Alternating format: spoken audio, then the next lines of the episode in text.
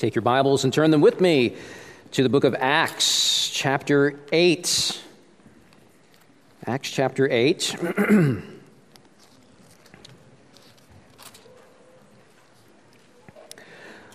well, I like to call chapters 6 through 8 in Acts the rise of the deacons because it is in these chapters that the ministry of the very first deacons in the early church comes to the forefront, which is really important because it reinforces the fact that the spreading of the gospel, the preaching of the good news, is not just restricted to some small, tiny group of professionals.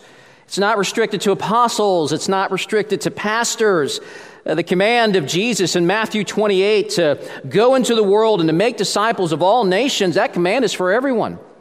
Sinclair Ferguson once said, Being the church is doing evangelism. Another teacher described worship as a form of cultural conquest. I like that because Acts is about the beginnings of a global takeover. In Acts 1 8, Jesus said, You will be my witnesses in Jerusalem and in Judea and then Samaria and to the ends of the earth. And so this conquest is not a conquest through physical weapons, but through the sword of the Spirit, which is the Word of God. Uh, as the gospel spreads and people hear about Jesus Christ, hearts are conquered, sins are forgiven, and lives are utterly transformed as they become citizens of a new kingdom in submission to a new king, King Jesus. And every Christian is to be committed to playing a role in this global conquest. Your mission is to spread the good news about Jesus wherever you may find yourself Whenever there's an opportunity to open your mouth with whomever God may bring across your path. And we're going to see a great example of this in Philip in our text today. And more importantly, we're going to learn something about uh, the heart of God who has commissioned us to preach his word to the nations. So uh, I hope you're there now in Acts 8. Please stand with me now out of honor and reverence for the reading of the precious and perfect words of our great and glorious God. This is Acts chapter 8 and we're going to pick up where we left off last week and start at verse 26 and read on down through the end of the chapter. This is the word of the Lord.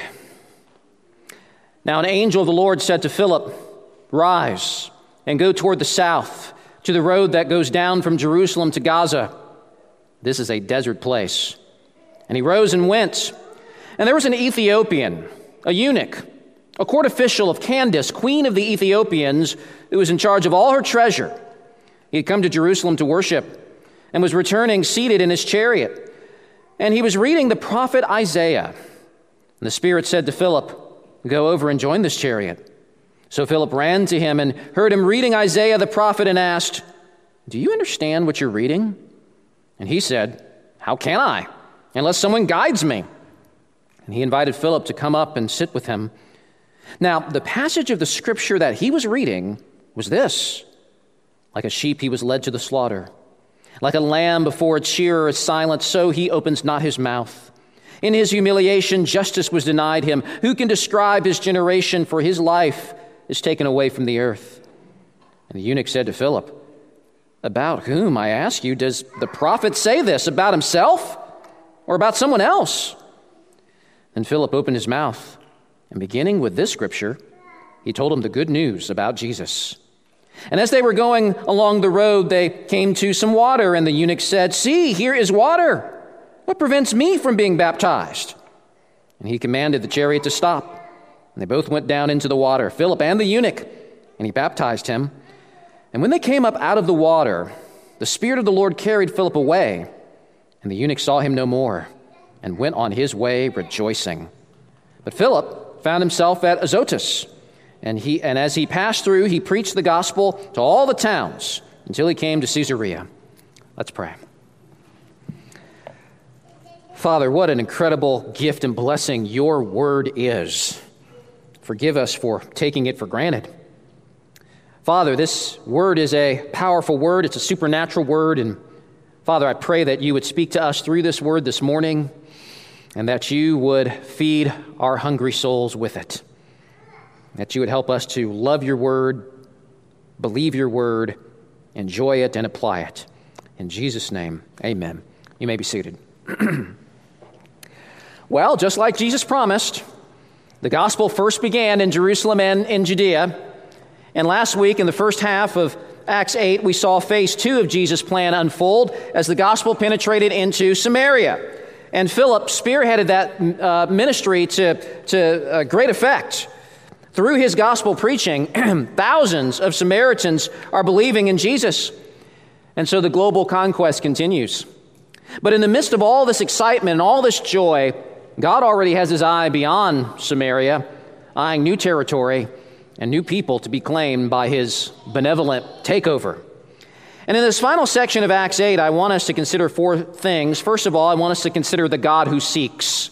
The God who seeks. You know, the most important agent in this story is not Philip, and it's not the Ethiopian, it's God. In verse 26, the story begins with God giving Philip an unusual command to go south to the road that goes down from Jerusalem to Gaza. Now, Gaza is a remote place. It's the last stop in Palestine before you push further south into the desert and, and you go into Africa. Luke says he's in a desert place. And from a human perspective, this doesn't make sense.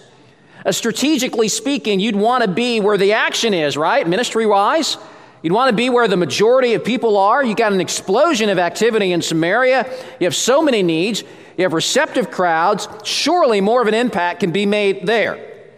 And yet God sends Philip away from all of that hustle and bustle to a faraway, distant place. Why?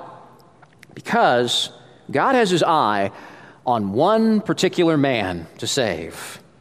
That's a good reminder that Yes, God is about the business of saving a special people set apart for himself. God is building a church. He's building a community. He's building a family. But let's never forget that that family, that people, is made up of specific individual persons. Uh, people that God knows personally. And people that God has had his eye on specifically for salvation. In Revelation chapter 13, verse 8, the Apostle Paul, or John, excuse me, writes about the book of life of the Lamb who was slain. Or, to put it another way, Jesus' book. and John says that in this ancient book of life, names were written in it from the foundation of the world. We might not know this Ethiopian's name, but God knew his name, and it was in his book all along. And from the foundation of the world, God was thinking about that specific man to save. It's amazing when you think about it. That's why God sends Philip into the desert to reach this one man. And this story underscores the humbling truth that salvation starts with God. Salvation starts with God. We tend to think of our salvation experience as the climax of our seeking God.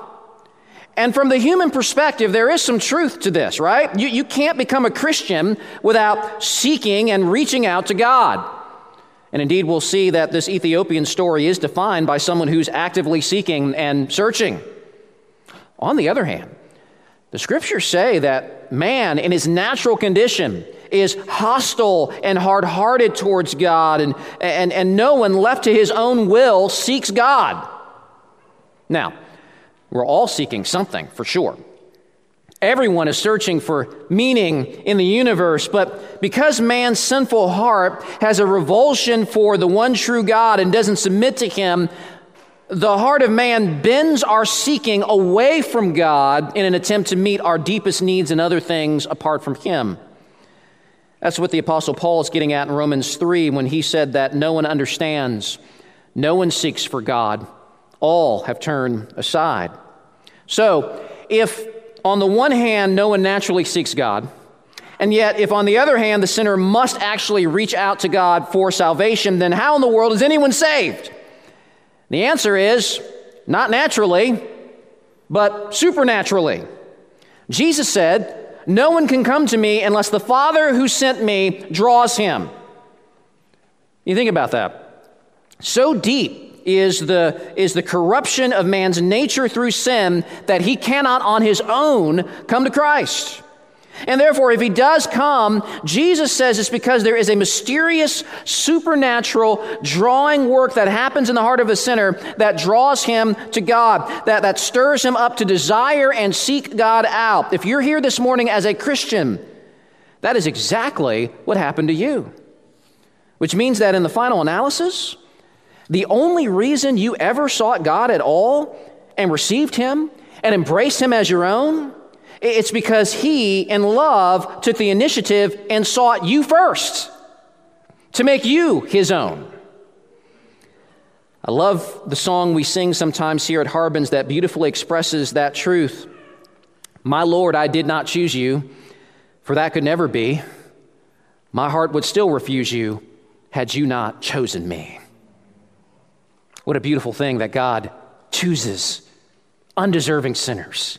He seeks them out to save them. And that song, those lyrics of that song, that should be the anthem cry of thanksgiving for every believer in this room. How wonderful a thing it is that Jesus came to seek and to save that which was lost. Well, we see here the God who seeks, but we also meet in this section the Ethiopian who searches. The Ethiopian who searches. All men are on a quest for something outside of themselves. That's true. And when God deems to save someone, he graciously and lovingly bends that seeking, that searching, in exactly the right direction. And that's what happens, that's what's happening to this man that we meet in verse 27. Now, I have a special place in my heart for Ethiopians because my son Elijah is Ethiopian. Ethiopia was the ancient kingdom of Cush.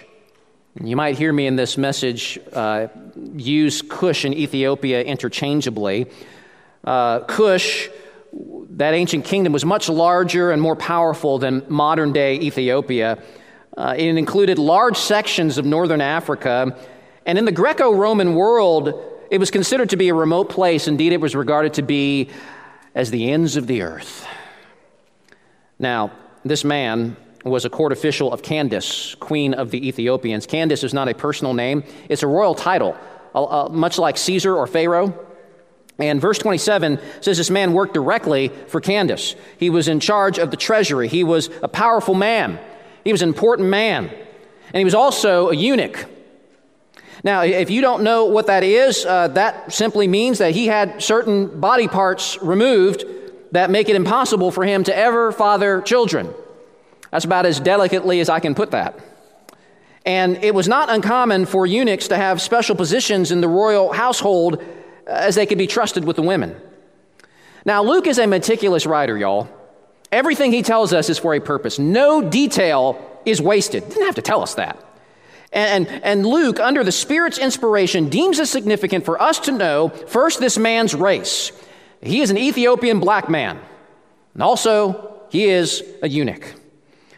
And here's the other fascinating thing we learn about him, end of verse 27.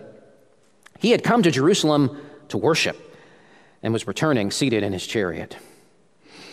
That's amazing. That's a significant trip. We take it for granted today. We can hop in our car and in 20, 30, 40 minutes maybe, be at church for worship. It would have taken months for this journey from Ethiopia to Jerusalem. Uh, there, there was evidently Uh, something happening in this man's heart a longing, a restlessness, a desire to know God. The paganism and native religions of Ethiopia obviously weren't doing it for him. They weren't meeting the needs of his soul. They weren't answering the questions he had about life and the universe. And at some point, he had heard about the God of Israel, maybe from Jews that were present in Ethiopia, or maybe from Egypt, which was nearby, where there was a great Jewish rabbinical library in the city of Alexandria. Maybe he even went to that library looking for answers. Could it be that in his searching, he had come across at one point Psalm 68 31 that says, Nobles shall come from Egypt, Cush shall hasten to stretch out her hands to God. Here, the psalmist foresees a time where formerly pagan people outside of Israel would stretch out their hands to God in worship. I wonder if he knew about that verse. I wonder if, if that encouraged his heart that, that even though he wasn't a Jew, he too might be accepted by the God of Israel and find the answers that he had been looking for. I'd love to know more about this man. Search could probably make a good movie. May went on for years. But we, we don't meet this man until near the end of his search. He had just completed his trip to Jerusalem to stretch out his hands to God, as Psalm 68 says. And when he got to Jerusalem, he probably attended a, a local synagogue, uh, for starters, maybe even the synagogue of the freedmen that we read about back in chapter 6, but based on everything that we learned about that synagogue, he would not have learned much there. Nothing useful. Uh, but the place he would have really wanted to visit, uh, the place that would have been the climax of his pilgrimage, would have been the temple. But a visit to the temple would have been problematic for two reasons. First, he was a Gentile. And Gentiles were only allowed on the temple outskirts. Uh, the outer court of the Gentiles, it was called. Uh, it was the place where non Jews could come to pray, but it really wasn't the most worshipful place. It was filled with merchants who sold animals for worshipers to bring before God as a sacrifice. It was loud and hectic with lots of hustle and bustle, and, and there was a propensity for greed and corruption among the money changers. You remember that story where Jesus, one time, and his anger drove the greedy money changers out of the temple to break up their money making scheme. But even if the Ethiopian wanted to purchase an animal for sacrifice to God, he couldn't because there was that boundary. He was stuck in the outer court, and there was a, there was a wall that separated the outer court of the Gentiles from the inner courts of the temple where the Jews could go and worship and sacrifice. The Jews could go in, they could go past that wall. But that wall contained an, an inscription in various languages warning Gentiles that they risk death should they try to go deeper into the temple. And so a Gentile was unable to fully participate in the worship of God, unable to, to worship side by side with Jews. A Gentile was someone who was on the outside looking in. And adding to all this was a, a deep seated prejudice and animosity that many Jews had for Gentiles. Uh, this exotic looking foreigner probably got some strange looks. Uh, the Jews should have been delighted for Gentiles to be drawn to the temple, but honestly, many of them felt contempt for Gentiles. So, being a Gentile was the first strike against this Ethiopian seeker, but strike two was that he was a eunuch. Deuteronomy 21:3 says that no eunuch could enter into the assembly of the Lord. In the Old Testament law, you're going to find a heightened concern regarding restrictions on ceremonial worship and physical deformities and imperfections. Not because God is mean, and not because it is sinful in and of itself to have certain physical defects. Uh, this instead is all symbolism that was meant to teach Israel important truths. And marred bodies were a demonstration of a fallen world, a symbol of sin and corruption. And God, being holy, demands perfection. And bodies that were not whole were living illustrations meant to point to man's lack of wholeness inwardly. Uh, that the inner man of all people is deeply broken and marred, and, and for anyone to be saved, they needed to be made whole inwardly to be made right with God and to come into his presence. And so this Ethiopian was twice excluded from fully worshiping God in the Old Covenant way. At best, as far as he could go, was the court of the Gentiles. But because he was a eunuch, he may very well not have gotten that far, because no eunuch may enter the assembly of the Lord. this man really was on the outside looking in. he could see the, the massive, beautiful, glorious temple structure. He could be in awe of it. He could admire it. He could stand outside of it and pray. But as he watched people going in and out and in and out of the temple, it must have been a huge letdown to this man who's searching for answers that he couldn't fully participate. And so his pilgrimage to the temple did nothing for him in the end. Now, this man is illustrative of the fact that we may seek and search all we want.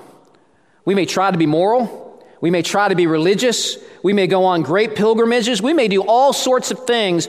But if the thing we're doing is devoid of Christ, we'll always be disappointed in the end. We'll always be let down in the end. Because our chief problem is not our religiousness or lack thereof. Our chief problem is our sin that alienates us from God.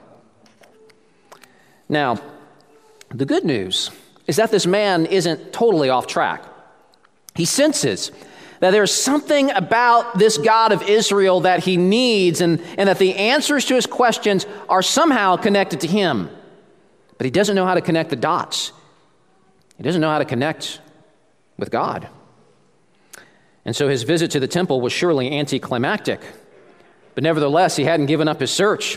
Indeed, uh, it seems his heart is, is, is, more stirred up all the more to know the truth. And, and, and so, as he leaves Jerusalem and the, and the temple behind, we find him reading a Bible.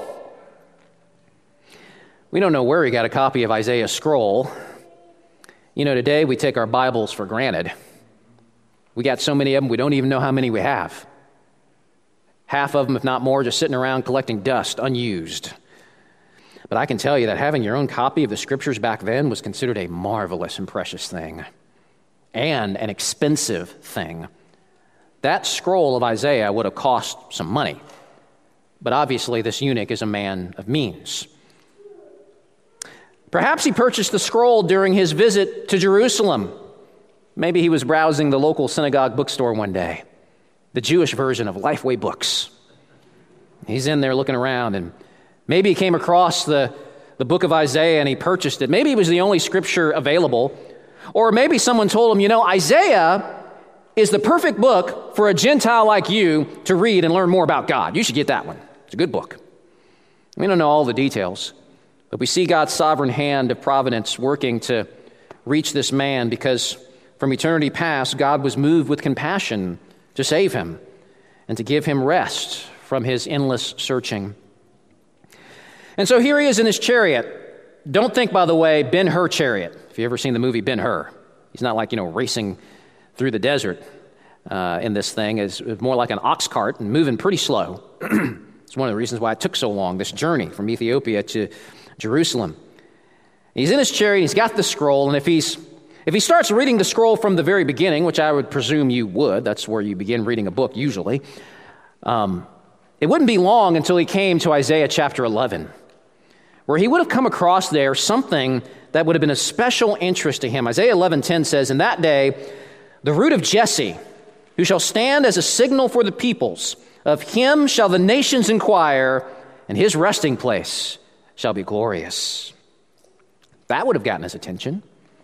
Uh, that the nations, the Gentiles, would inquire of one called the root of Jesse, and he would stand as a signal for the peoples. That, that word signal means a, a, a banner, a flag, a, or maybe in more modern day terms, a beacon of hope, high and lifted up, drawing people into a glorious resting place. And is that not what this Ethiopian man is longing for? For rest, rest at last. And then it says in the very next verse, in that day, the Lord will extend his hand yet a second time to recover the remnant that remains of his people from Assyria, from Egypt, from Pathros, from Cush. God is a remnant of people reserved for himself, even out in out of the way to the ends of the earth, Ethiopia. Surely a verse like that would cause this man's heart to swell with even more inquisitiveness and hope. Yes, he was excluded from the temple, and, and yet there is one called the root of Jesse this signal for the peoples who will gather those to himself, even those from Ethiopia. And then, if he kept reading, he would come to Isaiah chapter 18, which is all about Ethiopia. And it looks forward to a day where tribute will be brought to the Lord of hosts from a people tall and smooth. Now, now that's a compliment, by the way, being, being tall and, and smooth. The, uh, the ancient historian Herodotus uh, said that the, the Ethiopians were uh, among the most strikingly handsome people in the whole world. And, and my son says amen to that. Uh, but, but, but tall and smooth and known to be fierce warriors as well. And Isaiah says, These people tall and smooth, from a people feared near and far, mighty nation and conquering, they come bringing tribute to Mount Zion, the place of the name of the Lord of hosts. So here, Isaiah foresees a time where Ethiopians are coming to worship God. And yet, this man did come. he came to Jerusalem, and he was denied full access to God, unable to worship in the fullest sense, unable to bring an offering. But then, as he keeps reading, he comes across the most perplexing text of all, and it's at this point in the story where we meet the evangelist who speaks. The evangelist who speaks. After the excitement and explosive missionary impact in Samaria, Philip must have thought that his latest ministry assignment from the Lord was very strange. And yet, Philip doesn't question God. He simply does as he is told. Never question the wisdom of God when he reassigns you. I am learning that in my own life and ministry.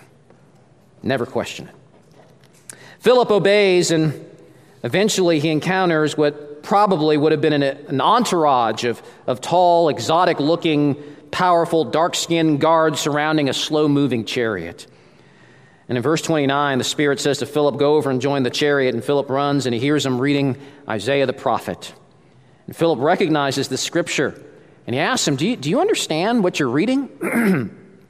now, once again, we see the sovereignty of God in salvation. Not just sovereignty, not just God's sovereignty in choosing and drawing the sinner to himself, but sovereignty in all of the details, big and small, that lead to someone's conversion. If you, if, if you're if you were a naturalist, you could say that the Ethiopian just happened to have been searching for answers, and Philip just happened to cross this man's path at the right time, and the Ethiopian just happened to have the book of Isaiah that he just happened to have been reading out loud, and Philip just happened to hear that, and, and, and the man just happened to be in Isaiah 53, which just happens to be one of the very best chapters in the book of Isaiah if you want to explain the gospel. It's a lot of happenstance. It's a lot of coincidences if you're a naturalist. But we know none of this is coincidence. God has had this man's name in his book from the foundation of the world. And God is orchestrating the timing of all of this and arranging this divine appointment between these two men. Nothing happens by chance. That's true in your own life as well. There are probably some of you here in this room. You can remember your own conversion and you can trace back a series of events and people and situations and conversations and circumstances that were pieces in the puzzle or links in the chain that eventually led you to finally becoming a Christian. God in His providence orchestrated the timing of all those things to, to bring you to Christ. It was not a coincidence that as a, I don't know, 14, 15 year old teenager, I just happened to turn on the radio and just happened to hear John MacArthur preaching the Bible and just happened to have an increasing interest in the things of God. And over the next, I don't know, several years, there was a number of other things that just happened to happen as God was leading me and drawing me to Him. God continues to work this way in your life on the other side of your salvation for the sake of giving the gospel to others so that they too might be saved. Everyone you encounter, everyone who crosses your path, every conversation you find yourself in, I don't care if it's your boss or your neighbor, family member, waitress, cashier at the checkout counter, God has put you there in that moment to serve that person and represent Christ. And just like Philip had to be ready at any time to share the gospel with anyone, so you and I must be ready as well. The Apostle Peter says that we should always be prepared to make a defense to anyone who asks you for a reason for the hope that is in you. And Philip is prepared. He hears the book of Isaiah being read, and he immediately asks, Do you understand what you're reading? a prideful person would have been like, Well, of course. Now, the Ethiopian is reading Isaiah 53, which is all about a man who was despised and rejected and treated as an outcast, bearing all of the griefs and sorrows for his people. And then by the time Philip catches up to him, he's reading verses 7 and 8, which speak of this man as one led to the slaughter like a lamb, dying for the sins of his people. The Ethiopian is perplexed. He has no idea what this is all about. And so he humbly answers, How, how can I understand this without someone to guide me, without someone to teach me? And he invites Philip to come up and sit with him. Would have been an interesting pair, this big, tall, smooth, handsome Ethiopian guy and this little small Jewish guy. I don't know if he was small. I'm just I'm making the movie in my head. Sorry. I just I do that a lot when I'm reading. I call it sanctified imagination. It's okay to have a little sanctified imagination when you're reading the Bible. But here they are. Now, one of the important lessons, another important lesson we learn in this passage is that, yes, God saves and God is sovereign in salvation, but God uses human instruments as a means to save people. He uses the people of God speaking the word of God to the lost. And here, Philip is God's chosen means to share the, the good news with this man. Friends, you can't read the book of Acts and walk away as a hyper Calvinist. You know what a hyper Calvinist is, right? It's someone who rightly believes in God's sovereignty and salvation, but wrongly applies it. The great missionary hero William Carey encountered hyper Calvinism in the late 1700s, where, as he argued for the urgency of foreign missions, he was interrupted by an older uh, minister who said, Young man, sit down. You are an enthusiast. When God pleases to convert the heathen, he will do it without consulting you or me. What a stuffed shirt. I don't know how William Carey responded to that criticism, but I would say that God doesn't consult, he commands. And he commanded that all believers go into the world and preach the gospel. Paul in Romans 10 says that if one is to be saved, he must hear the message, and if one is to hear, there must be a preacher. It's not rocket science. Because Paul says saving faith or belief comes from hearing, and hearing through the word of Christ. And the implication there is that somebody's got to share that word. How about you? Luke says in verse 35 Philip opened his mouth. You see, you've got to speak, y'all. You got to say something. You've got to say something about Jesus, or you're not evangelizing. Just being a nice person is not evangelizing. Just being a good neighbor is not evangelizing. Mormons are nice people and good neighbors. And so are moral atheists. In Philip, we have a wonderful model of evangelism. It says Philip opened his mouth, and beginning with this scripture, he told him the good news about Jesus. So, evangelism is announcing something very specific from God's word about the redemptive work of Jesus. You see, even just talking about the Bible isn't sufficient. Debating creation versus evolution is not evangelism. To evangelize, you must do what Philip did and what Charles Spurgeon once said. He said that from wherever scripture you're at, you've got to make a beeline to the cross, a beeline to what Jesus has done. I'm not saying that debating evolution versus creation is not important or helpful at times. I'm not saying that. But we just can't reduce evangelism to just raw intellectual apologetics. If you never get around to the gospel, you're not evangelizing. Well, Philip here is making a beeline to the cross. Philip and the Ethiopian are talking about Scripture. They're talking about Isaiah 53, and he's connecting it to Christ. Not a hard thing to do compared to some passages in the Bible. God teed it up real nice for Philip on this one Isaiah 53. Likely they talked about many other scriptures. Because Luke says that beginning with this scripture, Philip told him the good news about Jesus. we don't know all the details of their conversation, but certainly Philip told him everything he needed to know to be saved. He would have told him something to the effect that God created humanity as good, as unmarred, without a single blemish or imperfection. And therefore, man originally could have access to and enjoy God's presence. But when sin came into the world, it corrupted humanity. We're all born sinners, and because, we, because of sin, we live in a world filled with people that are not physically whole, sure, but everyone is, is, is dreadfully broken spiritually. Our natural condition is rebellion against God, trading in the goodness of God and seeking to find joy and satisfaction in lesser things. And God is a God of justice and a God of judgment. He must punish sin. He's perfect.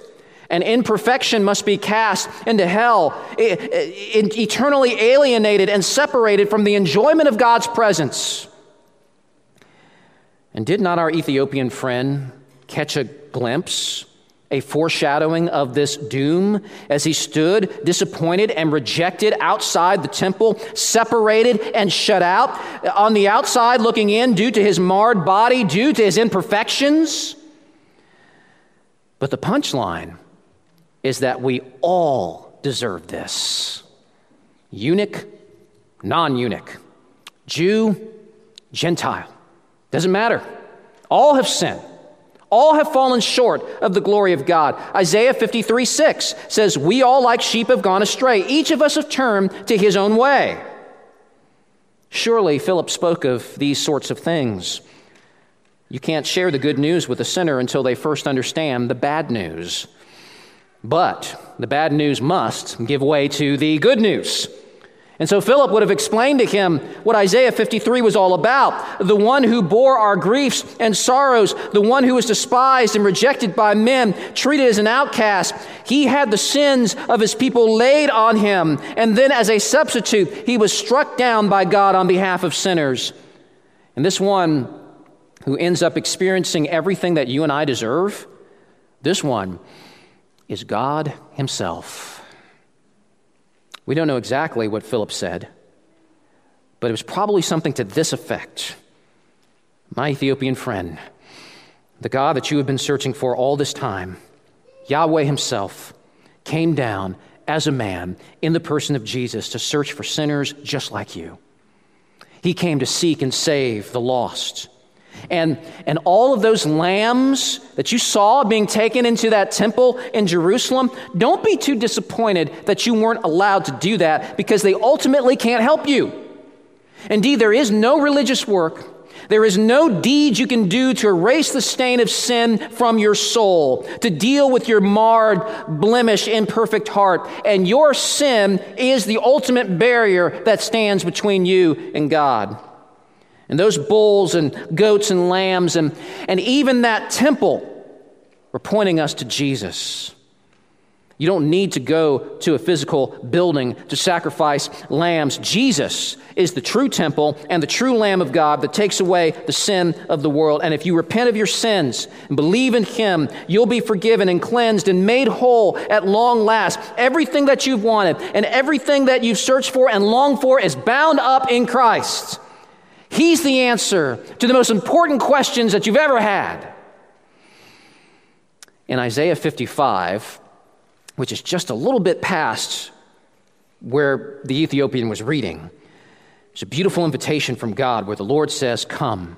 Come, everyone who thirsts, come to the waters. And he who has no money, come, buy and eat. Come, buy wine and milk without money and without price. Why do you spend your money for that which is not bread, and your labor for that which does not satisfy? Listen diligently to me and eat what is good, and delight yourself in rich food. Incline your ear and come to me that your soul may live.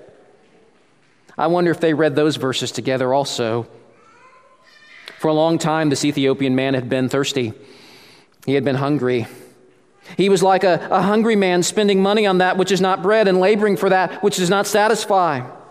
Just another chapter later in Isaiah 56, we find a word of hope for the Gentile. Isaiah 56, 3. Let not the foreigner who has joined himself to the Lord say, The Lord will surely separate me from his people. In other words, the Gentile who truly desires and loves the Lord doesn't need to fear being separated from God's people. He becomes God's people. Race doesn't matter, culture doesn't matter, skin color doesn't matter. There's a beautiful psalm. Psalm 87 that again mentions Ethiopia. Some of you didn't realize Ethiopia was so prominent in the Bible. It's all over the place. The Bible's crawling with Ethiopians. In Psalm 87, God says that among those who know me, I mention Rahab. Rahab is Egypt, another name for Egypt. Among those who know me, I mention Egypt and Babylon. Behold, Philistia and Tyre with Cush. This one was born there, they say, And of Zion it shall be said, This one and that one was born in her, for the Most High Himself will establish her. That's wonderful. It's saying all of these Gentile groups, including Cush, shall be regarded as citizens of God's kingdom. Their passports, as it were, are stamped Zion or Israel. This eunuch, through faith in Jesus, can be counted as a natural citizen of Israel. This one was born there. Paul in Ephesians 2, speaking to Gentile Christians, says, You were alienated from the commonwealth of Israel. But now, now in Christ Jesus, you have been brought near by the blood of Christ. Paul says, he goes on to say that Christ's sacrifice has taken the, the, the Jew and taken the Gentile and has merged him together and has made them into one people, breaking down that dividing wall of hostility between them. Paul may well have been thinking about that physical wall in the temple uh, separating Jews from Gentiles, but he was most certainly thinking about the entire Old Testament Mosaic economy. All of those things that separated Jew from Gentile were being torn down. Physical circumcision, the, the dietary food laws, We'll see that in Acts 10, by the way, about the dietary food laws. All of those things were temporary placeholders, they were types and shadows pointing to something better in Christ. And in the gospel, Paul goes on to say Jew and Gentile are both reconciled to God, and so consequently, they're both reconciled to one another. The Jerusalem temple is obsolete, it's outlived its purpose. Its days are numbered. God soon is going to let it be destroyed. But the new temple of God is the church of God with Jesus Christ as its cornerstone. Who cares if you can't go into the old temple when you can trust in Christ and actually be a part of the new and better temple with full access to God through the sacrifice of the perfect Lamb, Jesus Christ? The old way of doing things is passing away and something superior is emerging in its place. And Isaiah 56 is a promise to the Ethiopian that he can always be a part of the people of God and never, never fear separation. But perhaps an even greater concern for this man was not his race, but the fact that he was a eunuch. In the ancient world, unlike com- common sentiment today, children were seen as a huge blessing and not a burden. Huge blessing not a burden. I know y'all here at Harmon's Church, you see children as a blessing, but a lot of people today don't. Back then, they did, and, and, and probably even more than, than we can even um, uh, relate to today. To have offspring back then meant to have, uh, have hope for the future. Having no offspring meant having no future. It meant your name and your lineage and everything about you was cut off. And here's the wonderful thing not only does Isaiah 56 have a word of hope for the Gentile, but man, it even has a word of hope for the eunuch. Isaiah goes on to write in Isaiah 56 And let not the eunuch say, Behold, I am a dry tree. For thus says the Lord, to the eunuchs who choose the things that please me and hold fast to my fast my covenant, I will give in my house and within my walls a monument and a name better than sons and daughters. I will give them an everlasting name that shall not be cut off. What a word of encouragement. Yes, sons and daughters are wonderful. But if you can't have sons and daughters, it's okay because you're going to have something infinitely better an everlasting name, an everlasting hope and future in God. Out of all the Old Testament scrolls that he could have had, I can't think of one better than Isaiah for this Ethiopian man. It's full of stuff for him, isn't it? It provides the key that unlocks the answers to his biggest questions and needs, and that key is Christ, the root of Jesse, the banner for the nations, the man of sorrows, the Lamb of God. And so here now, we see so far the God who seeks, the Ethiopian who searches, the evangelist who speaks, and then my final thought, and this is a short one the joy of the saved the joy of the saved. Because faith comes by hearing, and hearing by the word of Christ, and because Philip has been sharing with him this word, suddenly all the light bulbs begin to go off. They, they, they begin to explode in the mind of the eunuch. He finally understands, he finally gets it, and faith swells in his heart. And so there's only one thing left to do. And somewhere in this conversation, Philip must have explained that baptism is a visible demonstration of faith in Jesus and repentance and becoming a new creation in Christ. Because in verse 36, the eunuch says, See, water! What prevents me from being baptized? And he commanded the chariot to stop, and they both went down into the water. This is a proof text for baptism by immersion. There's a lot of water there. They went down into it. Philip and the eunuch, they went down, and he baptized him. And when they came out of the water, the Spirit of the Lord carried Philip away. And the eunuch saw him no more and went on his way rejoicing. But Philip found himself at Azotus. And as he passed through, he preached the gospel to all the towns until he came to Caesarea. So long before Star Trek ever thought of it, Philip is beamed out of the desert and placed in Azotus. There he is. The Spirit carried him away. Why? Because the evangelist work is never done.